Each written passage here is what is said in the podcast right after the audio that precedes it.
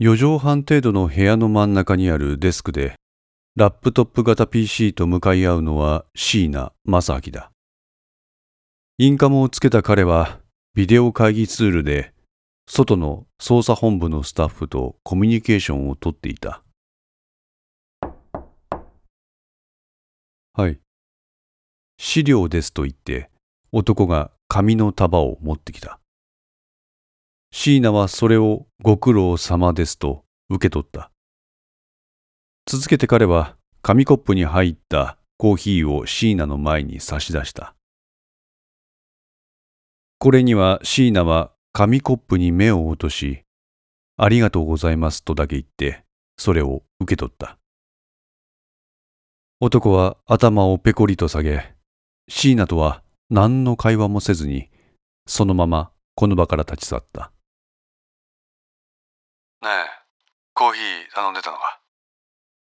片倉の声がイヤホンから聞こえた。はい。椎名がこう答えても、片倉は何も言わなかった。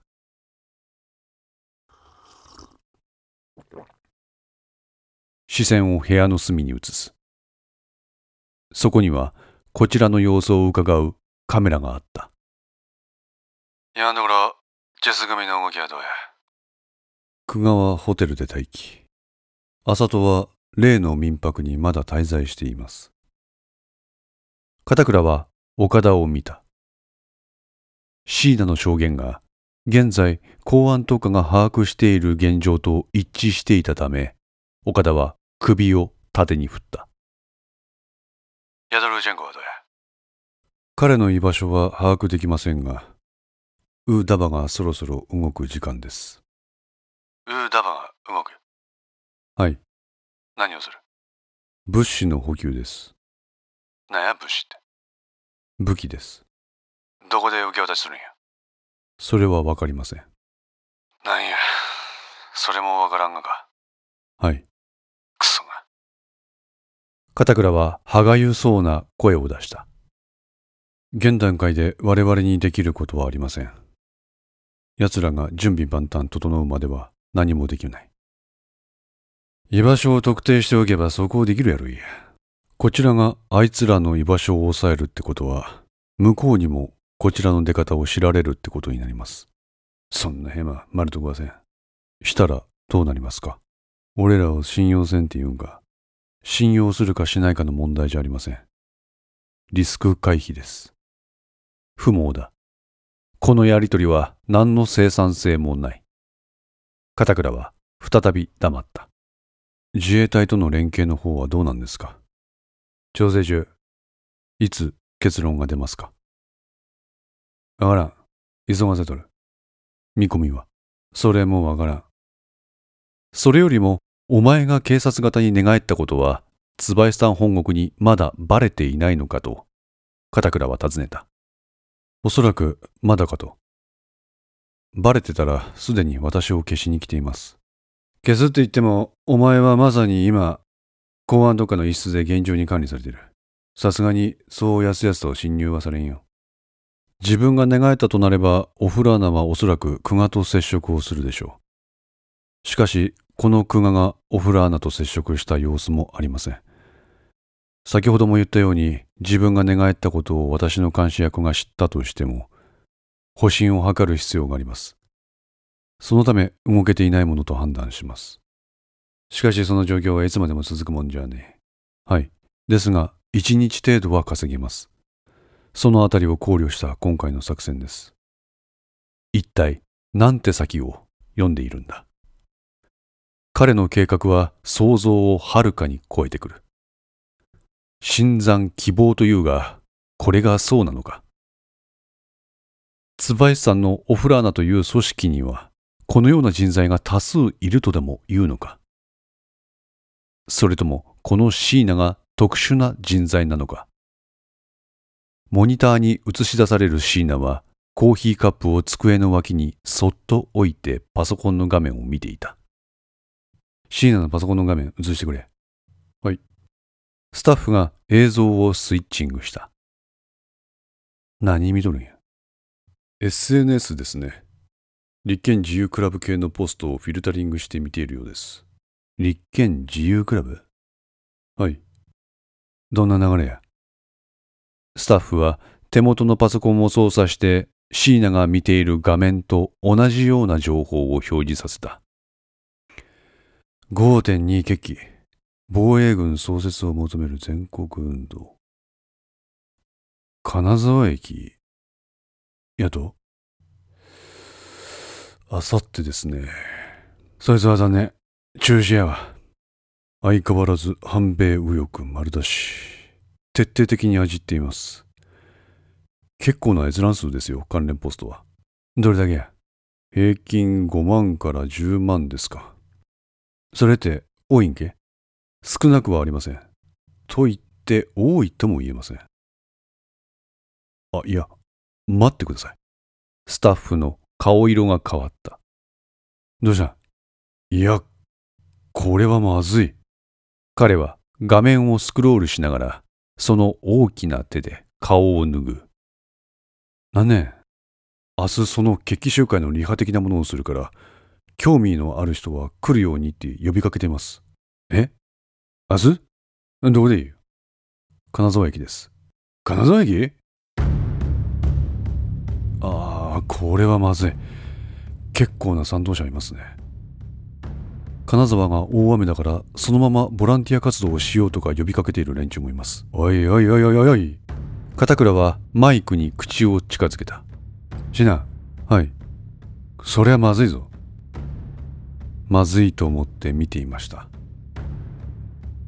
ジェス組、ウーダバ、アルミア・ブラボスディアが集結するような場所に反米右翼連中が乱入なんて地獄以外の何者でもねえぞ。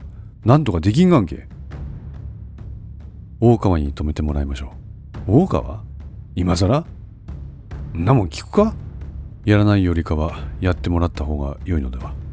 そりゃそうやけど、もういっそ規制かけた方がすっきりするがんや。ダメです。それでは一斉検挙はできません。年季が入った拳で叩かれた机の振動は横に座っているスタッフの体にも伝わった。シナ、お前、大川とはどうねんて？大川とは連絡は取ったことがありません。久我が大川の担当です。じゃあ、久我に行って何とかさせろ。わかりました。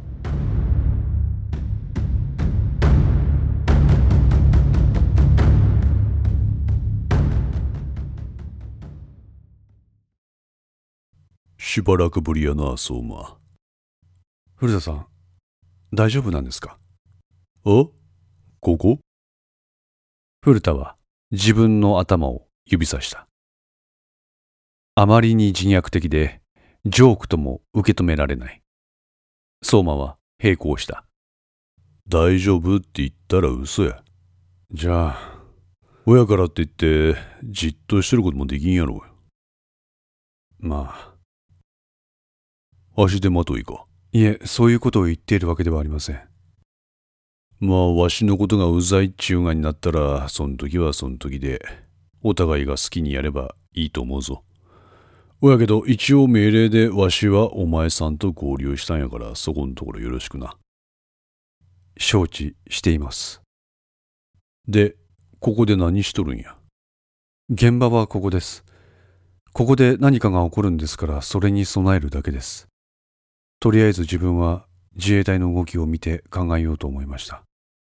自衛隊？相馬は顎をしゃくった。二人は金沢駅東口の交番の中にいた。ここからは外の様子がよく見える。正面には県立音楽堂がある。その隣にホテルがあり、そのそばには吉川と小玉が乗る車が止まっていた。あれか。はい。あの二人は何やって言ってあそこに張り込んどるんや。わかりません。わかりませんが多分、アルミア・プロボスディアの関係者があのホテルにいるんじゃないですかね。古田はホテルとは対極にある鼓門の方を見た。先ほどの大雨を受けてか、送迎車両が列をなしていた。あの雨のせいで、電車とかバスもダイヤぐちゃぐちゃねんろうな。でしょうね。でもいつもこんなもんですよ。交番に詰めている警部補が二人に答えた。時刻は18時。帰宅ラッシュ時だ。毎度この時刻は送迎の車でかなり混雑するらしい。雨の日は特にですよ。こいつが週末になればどうなることやら。言わずもがなである。この場の古田と相馬、そしてこの警部補の喉仏が動いた。ああ、丸箱はありませんよ。機動隊がどんだけ調べてもそれらしいもんがないですから。ああ、良くも悪くも金沢は都会と違って田舎です。地域の結びつきが都会と違って強い。少しでも変やなって思うことがあれば、人を介して明るみになるもんですよ。私もこの交番に来て3年なんですが、正直言ってそんなもん人目につかずに設置できるなんて考えられない。古田は彼の言うことに理解を示すように相槌を打った。3年間この場所から金沢駅を見てきたあんたに聞くが、ここで大々的なテロを行うとしたら、何がいいと思う？丸幕はなしですよね。おう。警部補は外を眺める。ここには金沢の象徴になっている鼓門があります。こいつを破壊することは、地元の人間の心を痛めつけるにはいいんでしょうが、まあ、丸幕使わずに破壊なんてできっこないでしょう。ほうやなこの通り、この時間は人がたくさんいますからね。人がたくさんおるところでやることは何だって衝撃的じゃないでしょうか。確かに。ただ単に無差別に人を殺すとか。やっぱりそう思うか。どうしても駅中と地下鉄サリン事件を思い出しますな。ほうやよな。人一人が殺されても騒ぎになります。それが無差別となると、考えるだけでもおぞましい。その可能性が24時間後に現実のものになる。そう考えると、二人とも身がすくむ思いだった。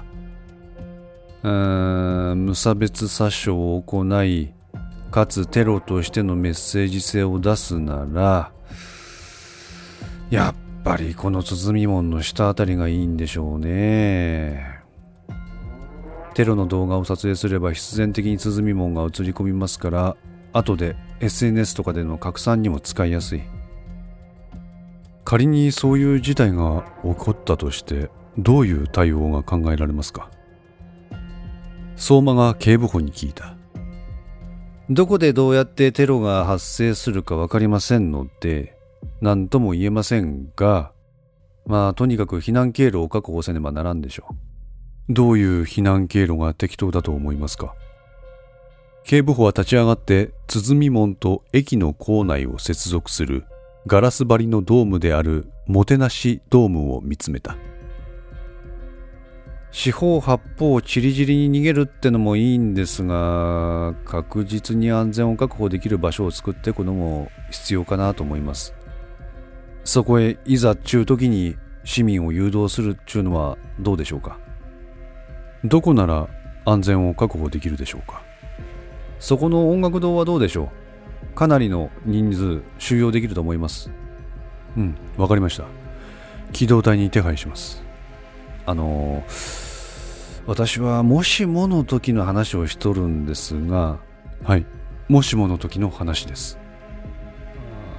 どうなんですか？その可能性高まってるんですか？予告されているテロの期日が近づいているという意味でテロの危険性は非常に高まっています。ですがテロ隊としては依然としてそれは未然に防ぐ予定です。では可能性は全て潰さねばなりません。これが公安特化の仕事ですから。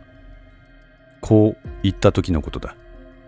身をかがめながら送迎場まで歩く一人の白人男性の姿が相馬の目に映った。